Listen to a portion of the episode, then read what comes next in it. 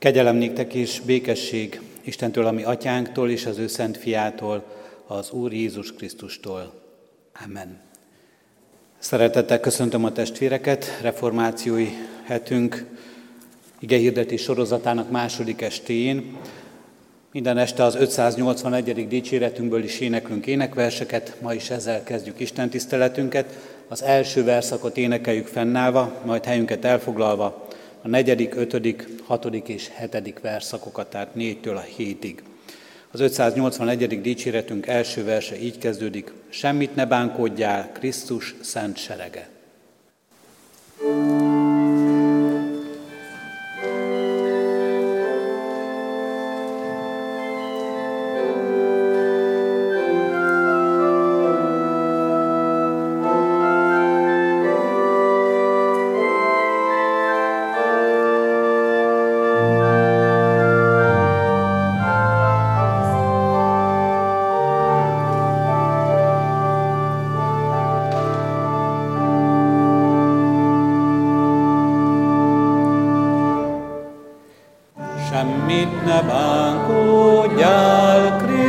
Krisztus szemserege, mert nem árthat néked senki gyűlösége.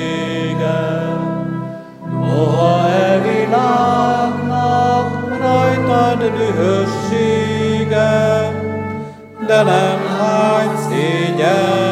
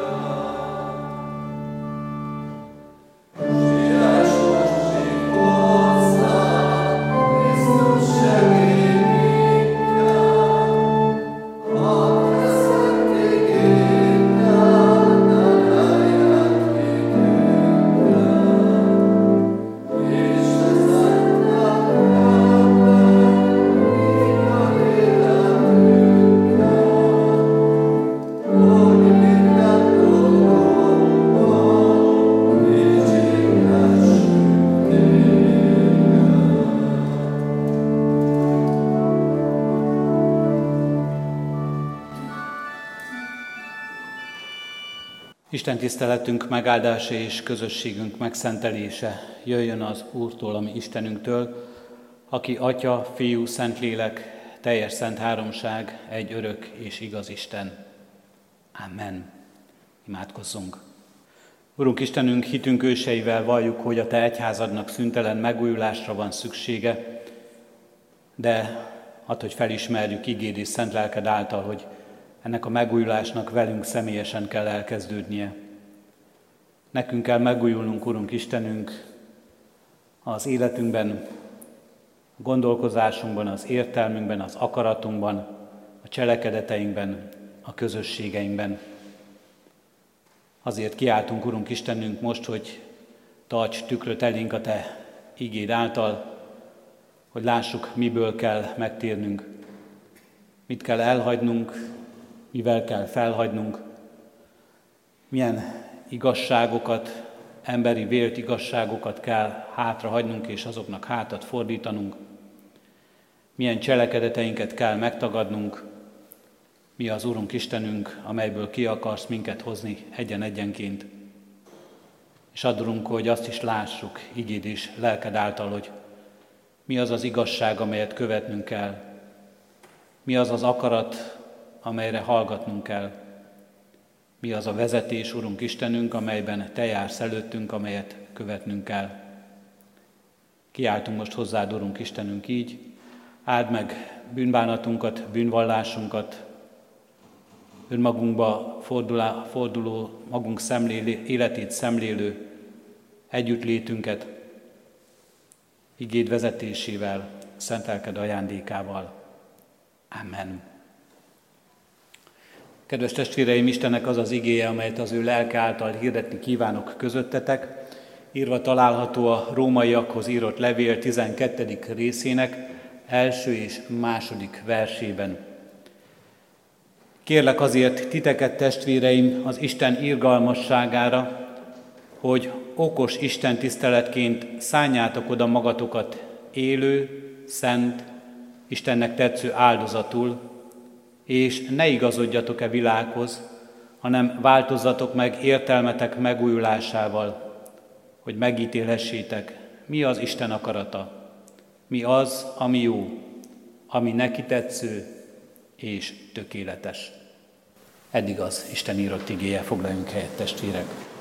A reformáció hetében Lacai András lelkipásztor testvérem vállalta, hogy összeállítja ennek a három estének a sorozatát, és a gondolat az volt, hogy a reformátorok, Luther Márton, Kálvin János és Szegedi Kis István igéi sorozatában leszünk együtt, olyan vezérigék, olyan igei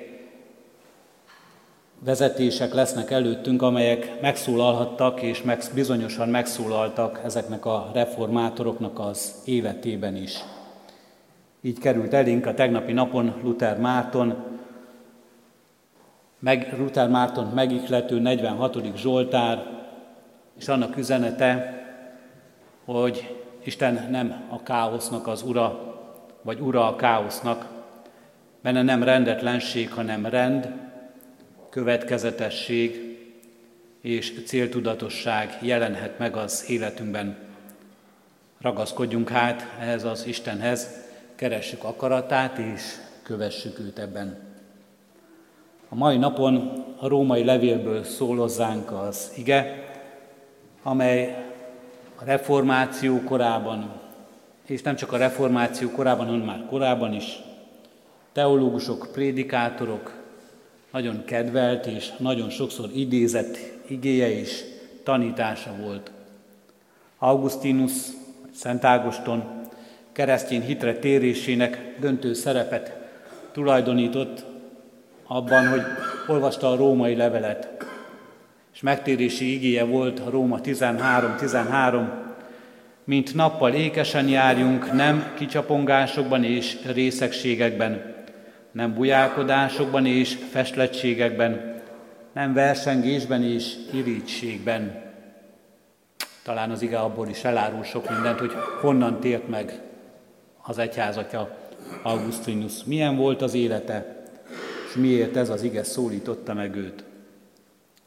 Krizosztomusz egyházatja állítólag hetenként kétszer végigolvasta a római levelet.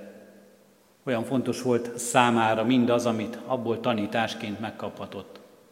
Akvinói Tamás, a másik nagy katolikus egyházatja egy nagyon fontos kommentárt írt ehhez, végig magyarázva és végig gondolva ennek az igének tanítását. A levél a reformációra gyakorolt hatása még kiemelkedőbb talán ennél is.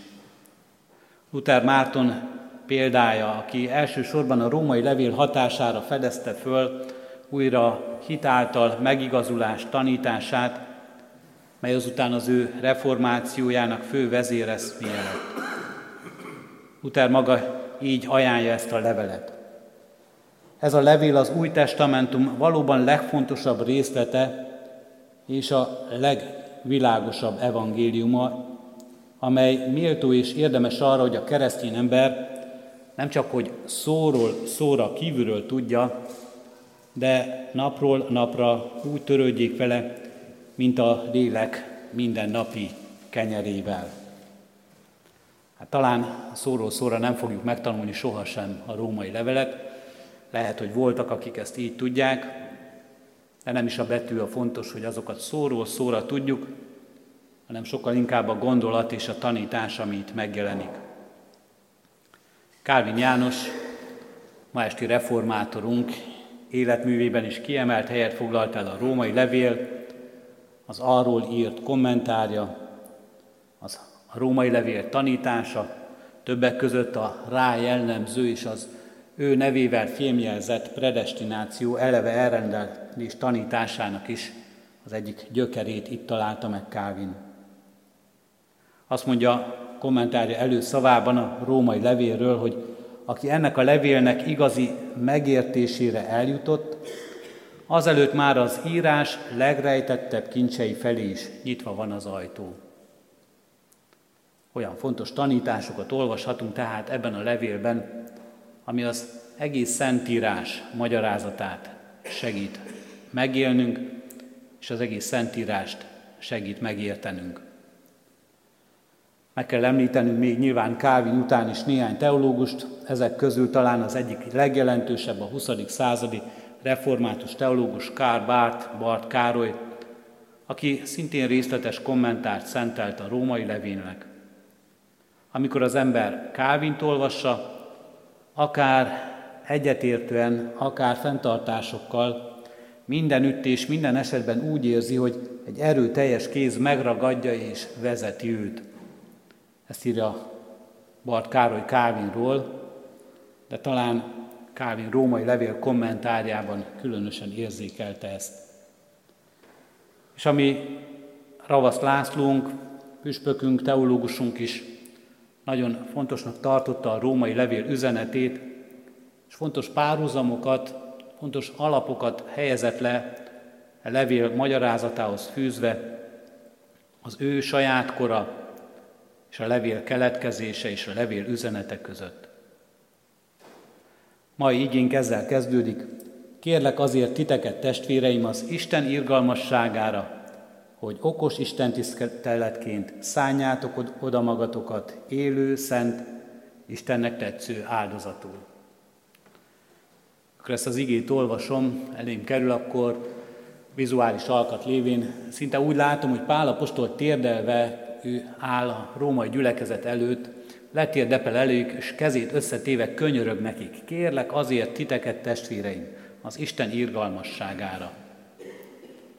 Szinte látjuk magunk előtt azt az esedezést, amivel az apostol azzal a megmentő szeretettel fordul nem csak a római gyülekezethez, hanem mindenkihez, hogy az Isten tisztelete, az Istennek odaszánt élet, és az ezt előidéző változás mindenki életében valósuljon meg. Pál azt mondja, okos Isten tiszteletként szálljátok oda magatokat. Isten tiszteletről ír, de egy másik Isten tiszteletről, mint amiben éppen most mi vagyunk. A templomi Isten tisztelet egy elkerített idő, sokszor egy egészen konkrét idő, mint amilyen most is, vagy egy gyakran újra és újra megélt időszaka az életünknek, vasárnapról vasárnapra, itt mondjuk 9 órakor, 11 órakor vagy 6 órakor valahol találkozunk egy Isten tiszteleti közösségben, és megéljük az Isten tiszteletet. egy biztonságos, elkülönített alkalom az Isten ünneplésére, a vele való találkozásra. De itt valami mást látunk, más Isten tiszteletről ír az apostol, azt mondja, hogy aki a gyülekezet tagja, az ajánlja fel magát áldozatként az Isten tiszteletére. De ne égő, hanem élő áldozatként. Mit jelent ez? Az eredeti szövegben itt egy olyan szó szerepel, ami a világban az életben forgolódó embert jelenti. Az elkerített, Istennek szentelt alkalom, az Isten tiszteleten kívüli idő emberét mutatja meg nekünk. Hétköznapi szóval a hétköznapok emberét mutatja meg nekünk. Azt mondja az ige, hogy a fő Isten tisztelet az akkor van, amikor az ember a boltba megy, amikor dolgozunk és a munkánkat végezzük, amikor a barátainkkal töltjük az időt, amikor a gyermekeinket neveljük, amikor a házastársunkkal vagyunk együtt, amikor a feladatainkat végrehajtjuk, ahogyan élünk és mozgunk, ahogyan bármi mást cselekszünk. Akár eztek, akár isztok, akármit cselekeztek. Mindent az Isten dicsőségére tegyetek, mondja az apostol. Minden. Ez a minden. Az egész életünk legyen Isten tisztelet. Azaz úgy végezzük, úgy töltsük el, hogy tudjuk, Isten előtt, Istenre nézve, hozzá tartozva teszünk mindent. Kálvin így fogalmaz, az egész életünknek az Istennel van dolga. Az egész életünknek. Születésünk előtt, a születésünkben, egészen a halálunkig, és keresztény reménységgel valljuk és hisszük a halálunk után is. Az egész életünknek az Istennel van dolga. És nem csak az egészre helyezhetjük a hangsúlyt, hanem itt, e földi világunkban, születésünk és halálunk között nagyon fontos hangsúly kell, hogy legyen azon, hogy az Istennel van dolga az egész életünknek. Ez Kávin János tanítása, ez Kávin János etikája is. Aztán valami nagyon fontosat mond Pál, azt mondja, ne igazodjatok e világhoz.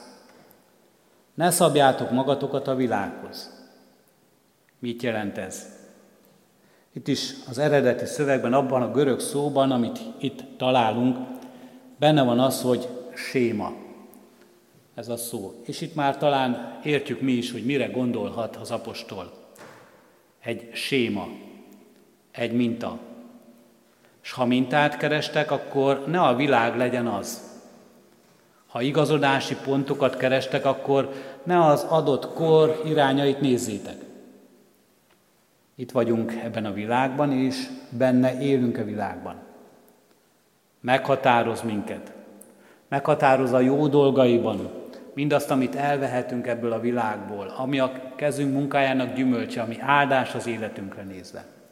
Meghatároz ez a világ minket a divatjában, a korszellemében, az igazságaiban, amelyek eljutnak hozzánk, a tudomány fejlődésében, a technika fejlődésében, meghatároz minket ez a világ a többségi akaratában, amelyhez igazodunk és amelybe beilleszkedünk, de nem csak például ebben jó dolgokban, de meghatároz minket a rossz dolgaiban is.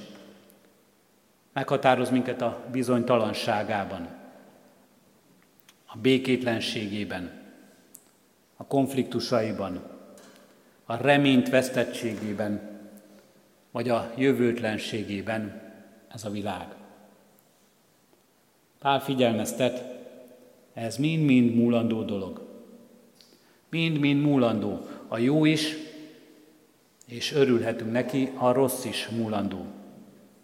Múlandó a divatja, múlandó a tudománya ennek a világnak, a tudása, Múlandó a többségi akarata és egyetértése, még lehet, hogy ennek a világnak életében elmúlik, de múlandó a békétlensége, a reményt vesztettsége és a jövőtlensége is. Mind-mind múlandó, és ha az egyház, a gyülekezet, a kor sémája, mintája szerint alakítja magát, abból nagy baj lesz. A szellemi divatok, gondolkodási trendek, ideológiák, politikai irányok és erők, kulturális fordulatok nem diktálhatnak az Isten népének. Még ha nagyon jók, még ha nagyon kedvezőek is számunkra, még ha úgy is tűnik, hogy abból valami pozitív dolog jön ki, akkor is fontosabb, hogy hosszú távon, fontosabb, hogy az egész életünket meghatározó módon az Isten igéje adja nekünk a biztos pontot. Az Isten maga legyen számunkra az igazidási pont. Ne szabjátok magatokat ahhoz a korhoz, amiben éltek. Ne azt szerint rendezzétek magatokat. Figyelmeztet az apostol.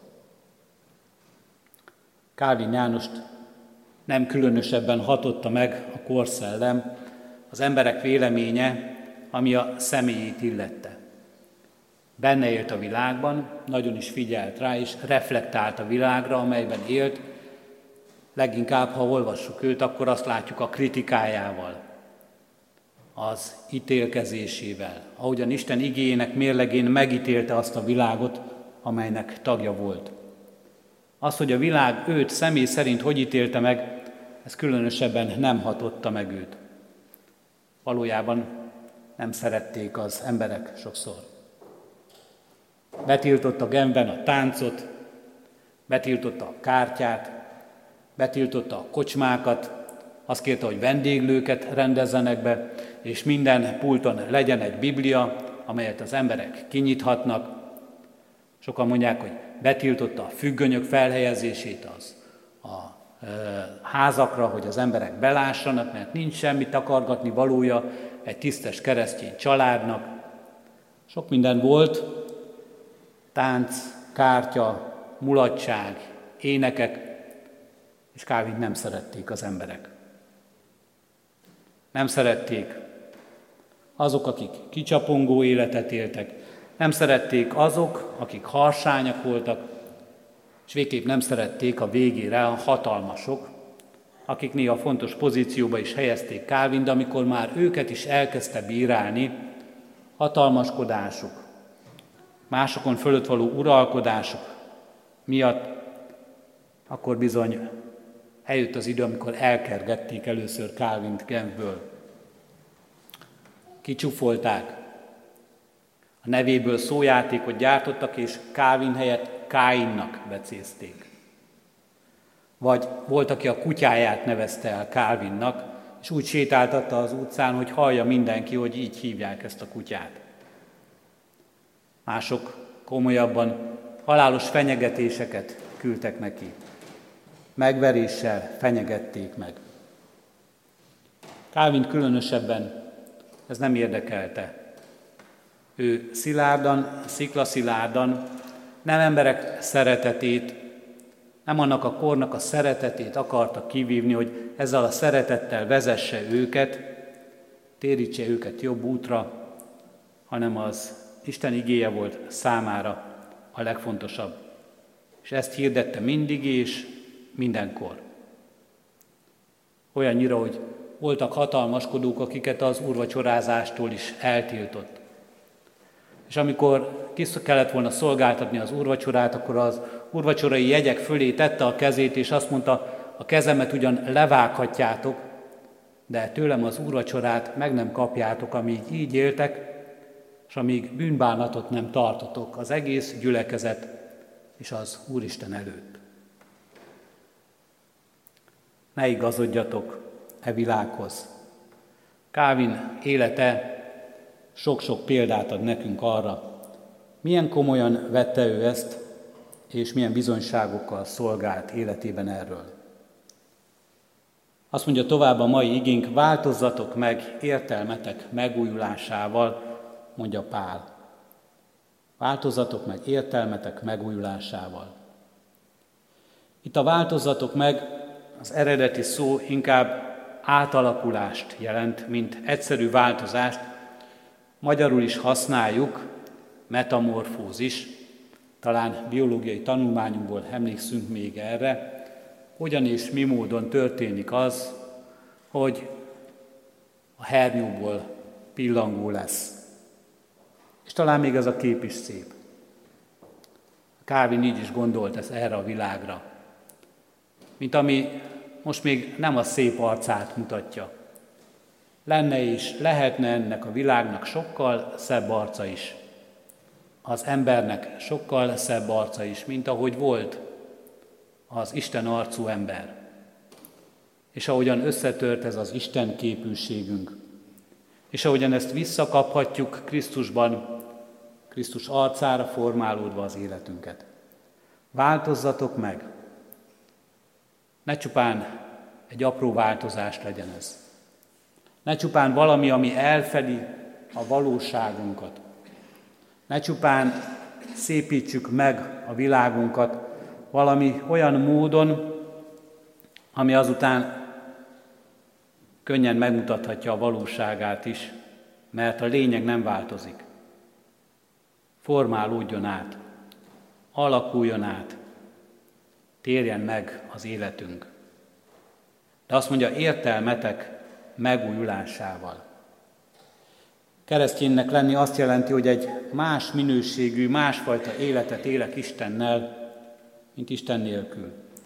Azt jelenti, hogy más határozza meg a gondolataimat, a céljaimat, az akaratomat, méghozzá az Úristen, és nem én önmagamnak, vagy nem egy másik ember, hanem az Isten határoz meg mindenben.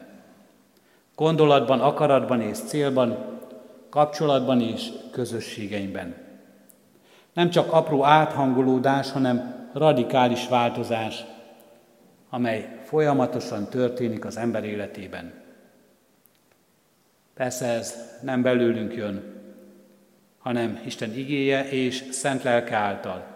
Isten alakít, újra alakít és formál minket, és arra hív az apostol, és azt mondja Kávin János, engedjük és hagyjuk, hogy az Úristen megtegye ezt az életünkben.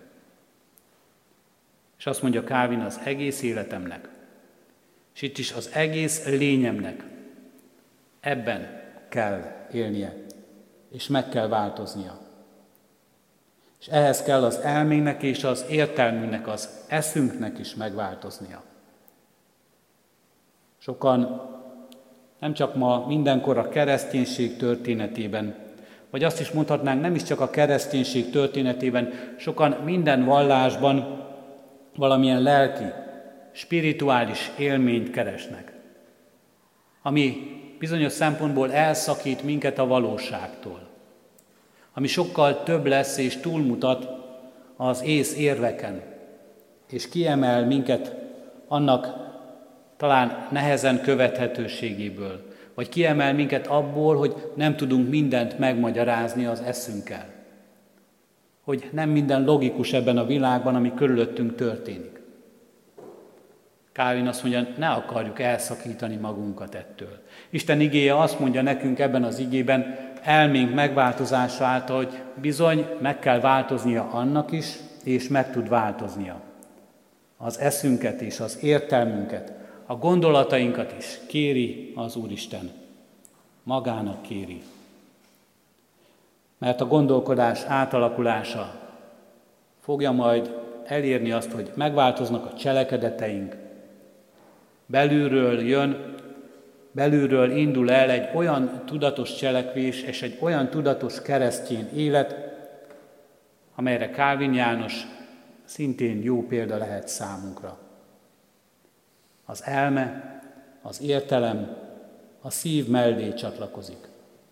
Tudatos kereszténységet élve, tudatos döntésekkel, átgondolt élettel, fegyelmezett, tervszerű célokat méghozzá az Isten dicsőségét célként megjelenő életúttal. Kálvin Jánosban életében talán erre a legjobb példa, ha megnézzük az Institúció című művét. A teljes címe a keresztény vallás rendszere. És valóban egy rendszerező elme gondolatai állnak előttünk. Nem véletlen talán, hogy Kálvin jogot tanult, paragrafusokban és rendszerekben gondolkozva. Így áll előttünk ebben a műben Kávinnak az a bizonyság tétele, hogy az Úristen meg tudja változtatni és szolgálatába tudja állítani az ember gondolkozását, elméjét, gondolatait is. Az életünk Isten tiszteletét kell megvalósítani, erre biztat minket Pálapostól ebben az igében. Azaz a kereszténységünk valódi próbája nem az, milyen szépen énekeljük a zsoltárainkat, bár most is fogunk énekelni egy zsoltárt, és énekeljük is majd szépen, hanem hogy a hétköznapokban milyen az életünk, milyen a mindennapok okos, értelmes Isten tisztelete. Nagy kísértés ma is, hogy a világunk által kínák, minták, sémák szerint rendezzük az életünket, a gyülekezetünket, de álljunk ellen ennek. És engedjük, hogy Isten a gondolkozásunkat, a világról alkotott elképzelítéseinket is átalakítsa. Isten azt kéri, hogy használjuk az eszünket, az értelmünket, a logikánkat is, tegyük oda a szívünk mellé, és az egész életünk legyen okos Isten tisztelet, melyet az Úrnak szentelünk. Így legyen. Amen. Imádkozzunk. Urunk Istenünk, ne enged, hogy fél emberek legyünk, fél emberként, fél szívvel szeressünk, fél értelemmel, észsel akarjunk megismerni téged. Fél akarattal szenteljük oda életünket neked, hogy a cselekedeteink, az egész életünk csak félig legyen jó. Hiszük, Urunk Istenünk, hogy Te teljesen akarsz minket, teljes életünket akarod. Teljes életünket akarod megváltoztatni és megújítani, teljes emberként akarsz látni minket ebben a világban, és egész valónkat akarod üdvözíteni. Köszönjük, Urunk Istenünk, ezt az akaratot, ezt a keresést. Adulunk, hogy amikor igennel válaszolunk erre, semmit se akarjunk visszatartani magunkból. Köszönjük, Urunk Istenünk, hit hőseinket, példákat, amelyek előttünk vannak amelyek szintén hozzád vezetnek, rád mutatnak, rólad tesznek bizonyságot. Addulunk, hogy mi is így állhassunk eznek a gyülekezetnek, a te láthatatlan egyházadnak közösségébe és tagjaiba. Így kössön össze minket, Urunk Istenünk, a Te igéd és a Te szent lelked, nemzedékeken átívelő módokon, úgy, ahogyan emberileg ez képtelenség lenne. Kérünk és könyörgünk, Urunk Istenünk, hát, hogy most is teljes szívvel és teljes értelemmel Téged keressünk, neked engedjünk és neked szolgáljunk. Látod a mindennapi kihívásainkat, harcainkat, önmagunkkal, a világunkkal, másokkal. Látod, Urunk Istenünk, hogy hányszor bukunk el ezekben a harcokban, amikor Téged szolgálnánk, amikor a Te dicsőségedet kellene megélnünk, a Te akaratodat megcselekednünk. Látod, Urunk Istenünk, hogy hányszor bocsátkozunk bele fölösleges harcokba, amikor csupán emberi akarat motivál minket, önmagunkat képviseljük. Taníts minket, Urunk Istenünk, ezeken keresztül. Taníts a csalódásainkban, és taníts a sikereinkben és a sikertelenségeinkben, Taníts, Urunk Istenünk, hogy a Te igazságod örökkévaló igazság. A Te szereteted mindenen felülemel. Az a békesség, Urunk Istenünk, amelyet Te adsz nekünk, mindent segít elhordozni. Könyörgünk, Urunk Istenünk, így magunkért, ami hívő keresztjén életünkért. Hát, hogy méltók legyünk keresztjénként Krisztus nevére. Könyörgünk, Urunk Istenünk, gyülekezetünkért.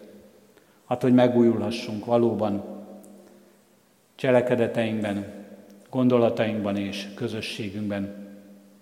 Így visszük eléd a te népedet és egyházadat, így kiáltunk, Urunk Istenünk, igédért, hogy arra építkezzünk, hogy az legyen igazságod, és akaratodként jelenjen meg, és így kiáltunk szent lelkedért, hogy mindez megelevenítsen és meggazdagítson naponként minket.